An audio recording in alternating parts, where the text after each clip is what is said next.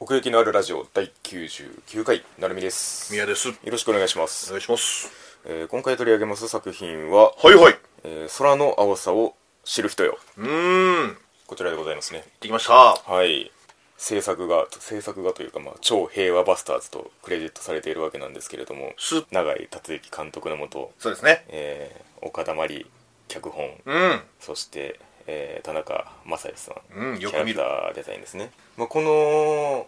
まあ、3人の座組として作られる3作目にあたる作品になるわけなんですけれどもですね。うんあの花、ここ酒。うんで、空青と。ちょっと言いにくくなったかな空青でいいのかな、うんそれとも、空知 るどれをとってもあんまり語呂が良くないんですけれ どもまあまあ過去2作、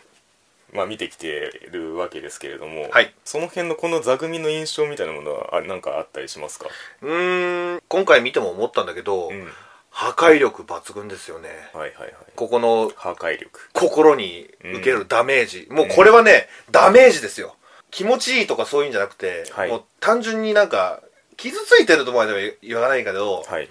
バコってなんかベコってへこ,、うんへこむぐらいのダメージうんうんうん出る破壊力を持つうん作品だなとはうん、思うかな、今回その空の青さを知る人も同じくダメージを受けましたね、ダメージ受けた ねうんでまああの花に関しては、うん結構泣けるじゃないあっちはそうですね、うん、うんすごはいいなんか涙を誘うというか、はいそのやっぱり死というものがはいうんだしう、んで幼なじみとのなんか思い出とかそういう誰もが持っているものうんをえぐられたかなっていう、はいはいはいでここ酒に関しては、うんあの淡い恋物語、であれはうまくいかなかったじゃないそうですねうんだからそういううところをえぐられたし、うんうんで今回のこの「空青」に関しては、うんあの過去の自分と現在の自分との向き合って未来の自分っていうものをなんかリアルに映してて、はいはいはいで自分と照らし合わせた時に、うんその同じようなことを思うわけよその過去の自分が今の自分を見たらどう思うのかなみたいななるほどうん、絶対まあ、う多くの人がそうかもしんないけど、はいあの褒めてくれる人は多分そんなにいないと思うんだよねそのうーん過去のの自分が未来の自分に対して褒める、そうですね褒めてくれあるるいは胸を張って会いに行けるかどうかですね、そうそうそうそう、んだからそこをえぐられたかなって感じなるほどね、うんまあそういう意味では過去2作が割とその青春というかうんそういう多感な時期のキャラクターたちを描いてきたのに対して今回はもう大人のレイヤーが1個加わってるんですよねそうですよねうんで扱ってるのがやっぱりそのなんていうかその名前が付けらんない感情というかうんなんかそういうことって誰しもが思うけれども、うん名前が付いてないものをうん一個の作品を通して描くというかうんなんかそういうのをどの3作通してみても感じるかなっていう、まあ、今回もまたそうであったなっていう感じはしますね。そうですうねんでその時間が経ったことによる変化みたいなことをやっぱり描くのがうまいなとも思うんですけれども、うんまああの花とかだったらやっぱりそのちっちゃい頃のその思い出があってで高校生になってその立場の変化というかあの頃特有のきらめきはどこ行ったんだみたいな仁丹のね あの感じとかそういう時間が経つことのリアルさみたいなことをやってるなと思っててそうだねうんで今回もやっぱりその落ちぶれたじゃないけれども、ううんそのあの頃見てたその先の、ね、未来を描くっていうかその直面させるってあんまりないことなのでう、ん、うんなんかその辺もねここを持ってきたかという感じはしましたけれどもいやわかるんだよそれここを持ってきた感はあるよね多分誰もが思いつくことかもしんないけど、うんこううまく描けるのかなとも思うしそうやっなんぱでりすこよねの、ね超平和バスターズだからこそうんできる、うーあのトリックというかそうですね企画というか取り方というか、うんん本当にだからフレームとしてはよくあるんですよそらねあの夢破れてあそうの、ね帰ってくるみたいな 感じとかとぼとぼと そうそうそうだからその高校生のその輝かしい時代とその大人っていうの対比自体はよくあるかもしれないけれども、うんそれに向き合った結果生まれる感情に対してあんまりやってきてないんですよねあー誰も。そうねうんまあそういう意味ではやっぱりその3作うんやってきたからこそああそうあのできることもあるなと思ってて、はいはいはいこれはあの PA のあのお仕事シリーズの流れともちょっと似てるなと思ってて、うんああそれ思ったね俺もそう「桜クエスト」に至るまでとちょっと似てるんですよね「桜クエスト」の時もそういう話したと思うんですけどアニメで描く意味があるかどうかっていうああはい題材としして引っ張ってくるかどうかっていう時に、てうんあんまり引っ張ってこないんですね、まあ、この年代の人物を置くっていうこともそうなんですけど、うんうんうんそれはそのキャッチーな部分を先に抑えて描けるっていうことをやってきたから今これができるっていうなんていうか流れになってるなと思ってあてあはいはいはいはいはいはだいからまあね、うん実際ここ酒とあの花はね、実写化もしてるしね、そうそうそうだからあれはその単純にその青春の時期のっていうそのよりそのキャッチーな部分というかその題材になりやすい時期じゃないですか、うんうんアニメとしてもねそうだうね、ん、そこからこのリアルに突っ切り込んでいく時にあのーやっぱりその今までやってきたことが生きるというか、はいはいはいはいだから、うん多分一発目で超ファイアバスターズ、まだ未経験の人あがあそうそう、うん、一発目でこれを見たら、う響かないんじゃないかなっん、って思うぐらい、そうですねなんかもう積み重ねたものっていうものがちゃんとそこにあって、うんそうですね、うんだからこっからあの題材がこっちに寄ってくるとリアルとのこの境界線が出てくるんですけれどもやっぱりそのドラマでやれることみたいな側面からも見えてくるんですよね「桜クエスト」もまあそうなんですけど、うんなんかその時のそのファンタジーとの混ぜ合わせ方そうねこのアニメでやれることかなって思いますねうんうんちょいファンなんだよねこれねちょいファンそうなんですよねわかりますようんだからその予告編を見た時に、うんまあ、100%あの空を飛ぶシーンが入ってたかと思うんですけどそうだねあれがもう完全にリアルではありえない瞬間なんですけれども、はいはいはいは見いた感じねパッと見で、ある種そこにたどり着ける物語ってなんだろうって若干不安に思う部分もあるんですけどまああうんったんですけど、うんうん、ただ結果として気持ちの解放としてうまくそこに乗れたなと思ってて、はいはいはいはい、うんそうあの俺もねそういうのちょっとあって、うんこれどう着地するんだろうなみたいなのうんはあっうんうんたね、俺も、うんうんでもやっぱりそこはうまいことうんハマってくれたっていううんうんか、その反転じゃないですけど おうファンタジーを描く時にそれ以外をかなり実地にやってるというかリアルの置き方っていうか、あまあ、この秩父が舞台っていうのを3作通してやってるっていう話がありますけれども、あはいなんかそこに人が住んでる感じをより強く受けたなと思ってて。うんなんかそういう意味でもなんかその場所を感じたというか、うんなんか空気そのものが描かれてるなっていう感じがしてて、うんうんだからああいうそのお堂がその拠点になりますけど、はいなんかああいう場所があることもなんかうまい舞台設定だなと思ってなんかそこに通うっていうそのこと自体が気持ちのいい要素になるというかななんんかかワクワクする感じというか、うんうんうんなんかそのほ普通にそこにあってもおかしくない場所なんですけど特別な感じがするっていうその特別の見せ方というか、そこもなんかリアルの中に見出してる感じがするし。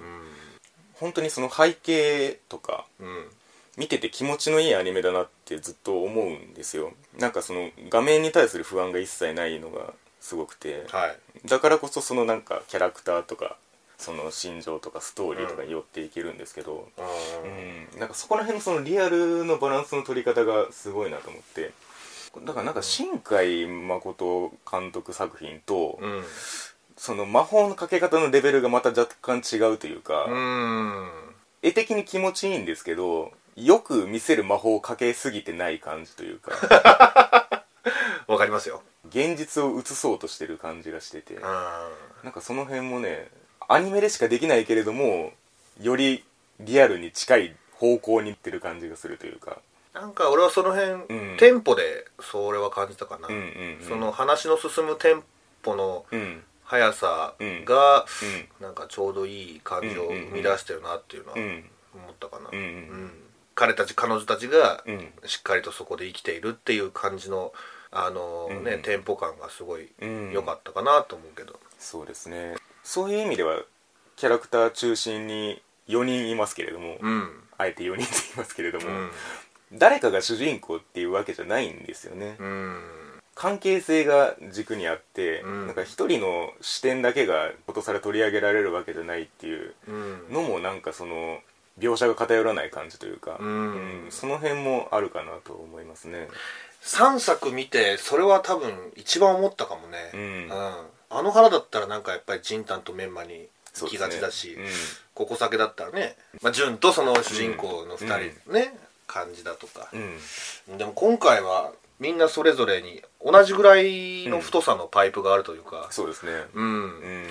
だからそのフレームだけで見たらその真の真之介と真のっていう対比が主人公になってもおかしくない話だなと思いますし、うんそれをこう青い視点から見てるっていうのも若干ひねってはいるんですよねなんかその見方として、うんうんうん外側からその時間の流れのその結果を見てる感じというか、うんうん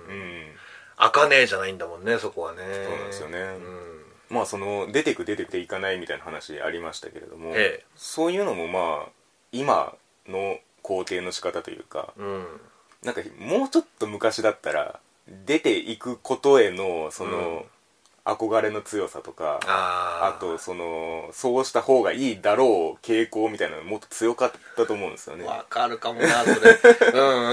んうんそうだようねん、うん、実際俺は出てるからね田舎 から外外へねうん そうそうそうそうそう、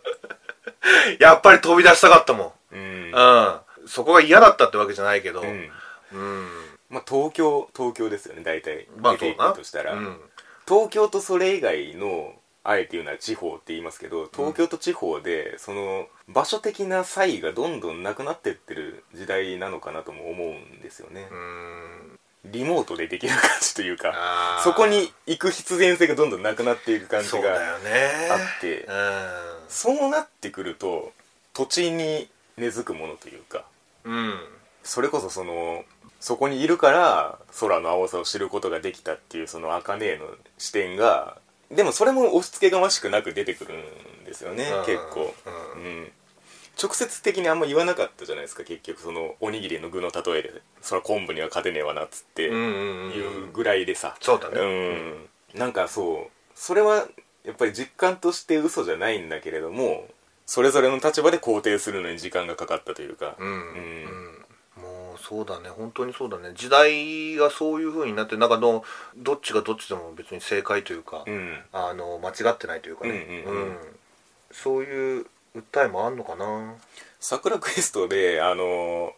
なんだっけ占い師のお母さんがやってるレストランのあの娘さんいたじゃないですうか、んうんより強くで外に出ていきたがってる子とか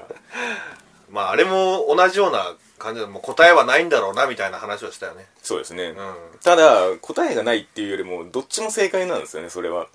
うんんこうねその盆地の例えじゃないけども、うん閉塞感があってと、う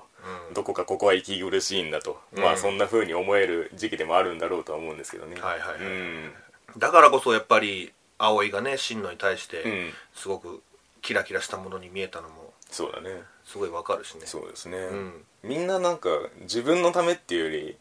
人のために動いた結果どうしようもなくなってるみたいな感じなんですよ ねああねお前ね、うんだから それぞれがその自分のやりたいことじゃないけど、うんその自分の思いに従うようになるまでの話というか、うん、うんそうだよねそれができたらねあのエンディングになるんだもんねそうそうそうそうそうそうトゥルーエンドがね そうそうねえー流れてましたけれどもうんいやーその茜もさその、自分のしたいことをしてるんだって言ってね、うんあのみちんこにさあそうそうそうそう言ってたけどさあそこはねみちんこな 言わんでいいん だごめんごめんみちんこな繰り返さんでいいあそこはねなんかグッとくるシーンというかそうですね考えさせられるというかうんね、うんただそりゃそうだよねと思うんですよねまあそりゃ仮に原因原因というかその考えに至るものがその葵っていう存在だったとしても、うんそりゃ自分で選んだことだよなとは思うんですよねそれはねうんうんうんうんそうじゃないとここまで葵を育てらんないあああかねあ青いか葵を育てらんないも んねそうだね あのノートを発見するくだりとかねそうだよねありましたけれども、そういえばああいうなんかあの階層の混ぜ方が斬新でしたねああなんかだからその現実の描写からふっと映るって感じ、そうそうそのまま背景だけがスライドして居残り続けるみたいなはいはいはいはい、うんあれはいいなとそれやっぱ進路がいるからじゃないの進路がそこにいるから、うんあの地続きのものにうんうんうんあのしてっていう演出なんじゃない、まあまあそれもそうだとは思うんですけどなんかやっぱりその時間と飛び越え方をこうするに至ったかっていう感じがするんですよねあーなんかその登場人物が抱えてるものっていうのが真野が茜にその東京に行くっていうのを断られた時のうんその時間に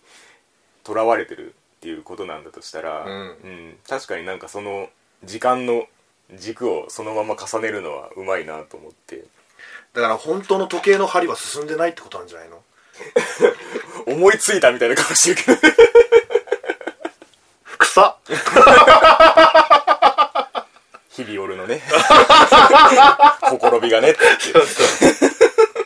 そうだからあれはすごい良かったなと思って わかります、うんうんあれもちょいファンなんですよねはいはいはいはいはいはいそうだね、うんだからその真野っていうキャラクターとしてそのあの頃の時間そのものと向き合わせるっていうのも面白いなと思って、はいはいはいはいああいうギミックにした時にしんのすけとしんのって出会わなそうじゃないですそかうなんだよねおわかるわかるあのこのまま行こうと思ったもんね、うんうんで出会ってしまったら、うんあのいいもん絶対見れないもんねおおお前みたいな感じ絶対ならないもんね、ままあの感じで言ったら、まあまあねうんわけえなおいっつ って年取ったらおいウェーイみたいなならないもんねあの感じで言ったら、うんうんだから過去の自分がそのまま本当にリアルに突っかかってくるって、うんうんねうんないですよねそうだよね、うんそこかなやっぱ真野の言葉がかなすごいまっすぐで、そうですよねもうなんか何にも怖いもんねえじゃんこいつみたいな、うんうんそら真之介もね腰抜かすわっていうぐら いのそうだねあの勢いにはやられたなもうまさにうんなんか自分が言われてるような感じもしたしその真之介の言うこともわかるんだけどね何にも知らねえガキがよってい うそうだね気持ちもわかるんだけど、だからあそこからこのお堂のあの入り口をぶち破るあの解放につながるところとかそうそうそうそうそううまいピークの持っていき方だなっていう感じですよねねうんあれね俺ちょっと悩んだっていうか並みに聞きたかったんだけど、はなんで抜けられたと思うまあその真の自体のうん役割というか、うん後悔がまあ残り固まったそのそのものじゃないですかあの断られた時のはい、選べなかった選択の瞬間そのものなのでうそれを解消することで3人が前に進めるわけじゃないですかんうんうんだから2人があの対峙した瞬間になんていうかその一歩目が始まってた感じというか、うんまあ写真持ってね あの頃の思いもまあ携えて、まあ、そこにやってきたわけですけどもしんのすけははいうん、だからなんか受け入れる準備ができつつあったんじゃないかなっていう気がするんですよね真野の方にしんんしんのすけがその真のの頃のその後悔そのものをああはいはいそうかしんのすけの方のあの心が整ってきたからっていうか話か整っていく流れの最初なんじゃないかなっていう気がするんですよねサラザン マイサラザンマイで言うところのってめっちゃ言うけどサラザンマイで言うところのその切り離せない部分っていうかうんそこも抱えていかなきゃだっていうその感じというかねあ概念が ねあうんうん真のという概念が そこにいたので、うんまあ、それも自分だとまあそういうことだとは思うんですけどね、なるほどねうん、でもそれがやっぱりそのクライマックスというかあのテンションのピークになるわけじゃないですか、うんその解放の気持ちよさからの飛行になるわけで だから本当にそのリアルをずっとこうグッと描いてきたものが、うんあそこで一気に解放されるのでそこはやっぱりなんかアニメの力だなって思いますね最近ああいうの流行ってんのかななんかあるよねああいうのね飛ぶ飛ぶとか、うんなんか走る走走るるっちゅ うか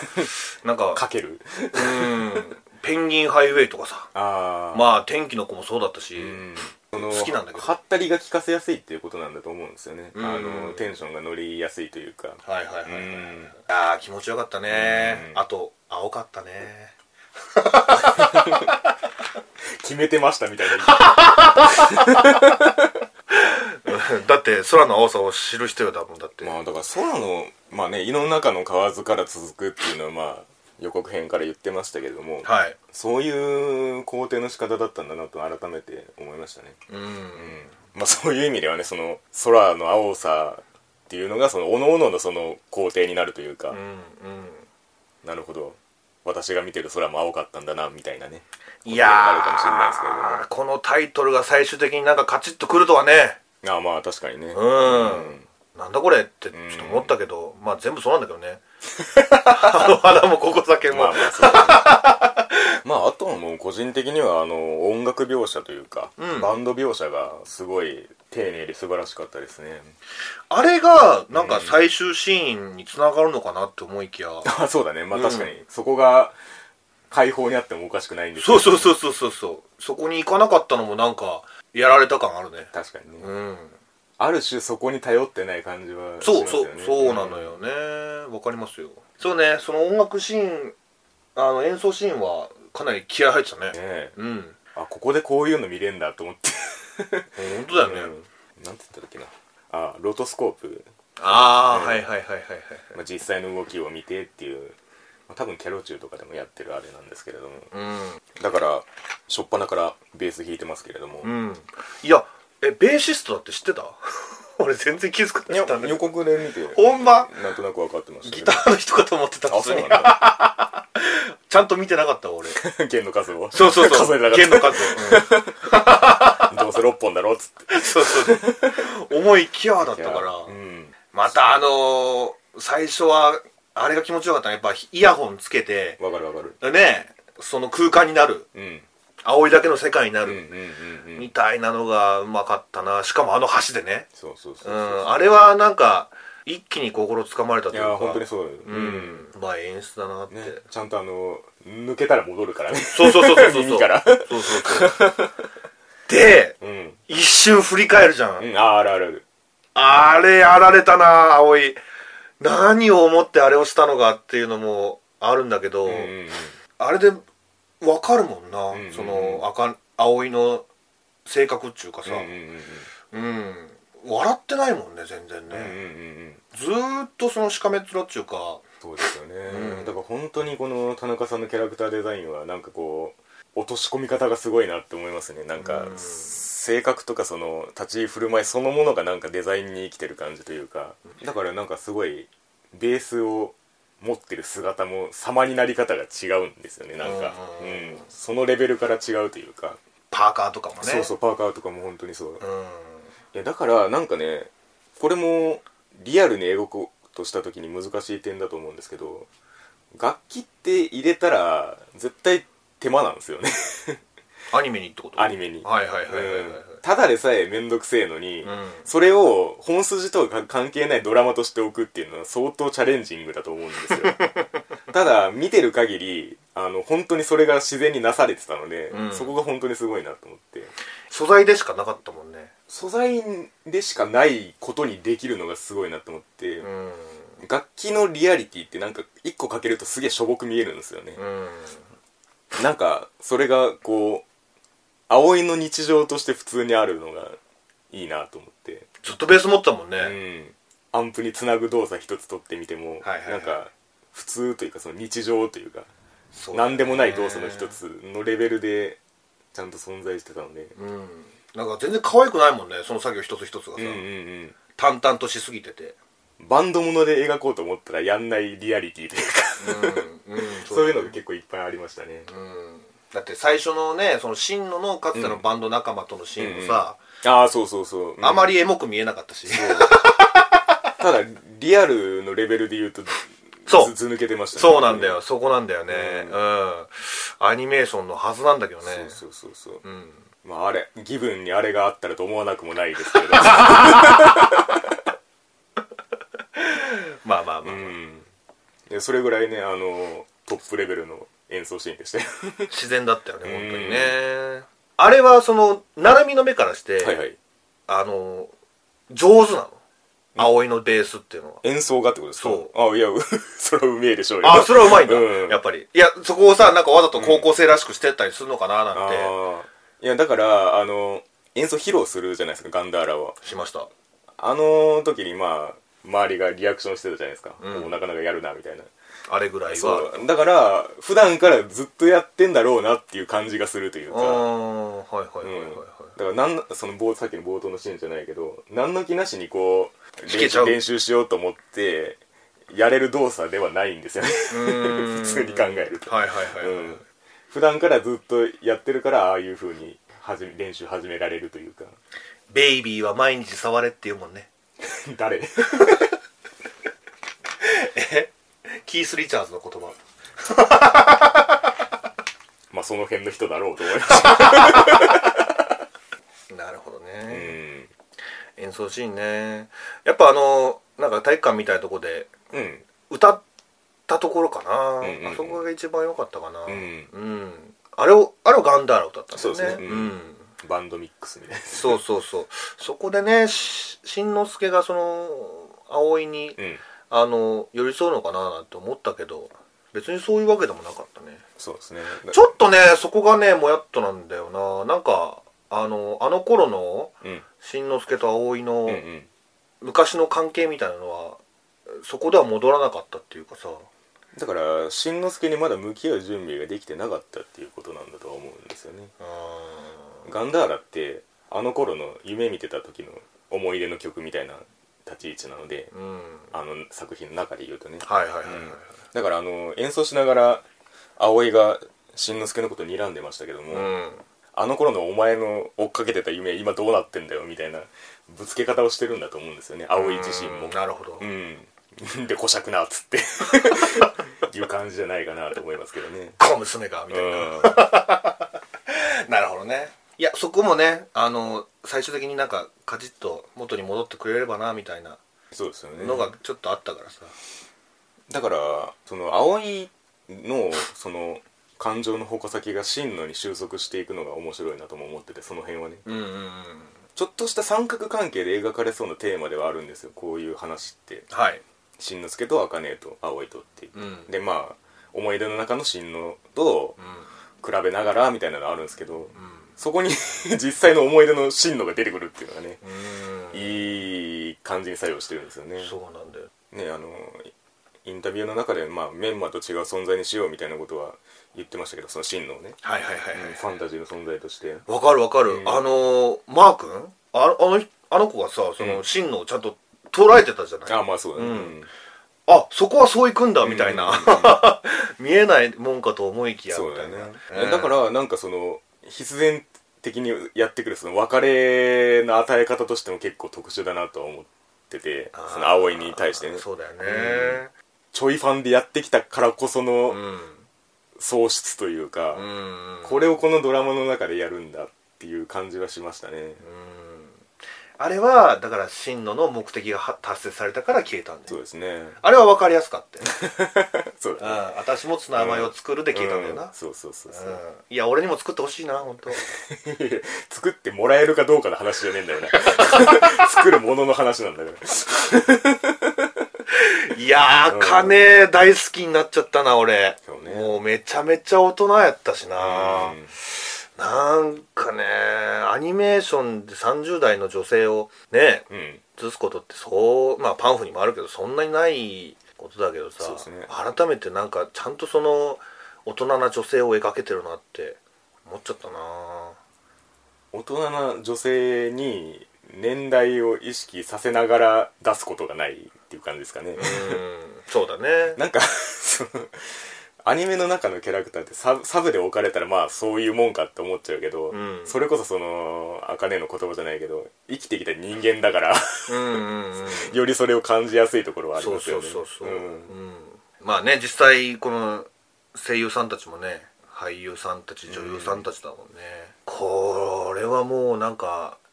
今まで以上になんか得られた感あるいいやや真の真之介は図抜けてすごかったですねうん、同じ人なんだっていうぐらいな吉沢亮さんうん、んいやーすごかったな完全に 自分のものにしてましたからねうん、うん吉岡里帆さんその茜役ですけれども、はいこれとかも相当難しいと思うんですよね、うんなんか見た目表面に見えてる感情と中に抱えてる感情が違いすぎるっていうの がだからそれこそさっきのセリフだよねあの私はしたいことをしてるんだみたいなセリフは、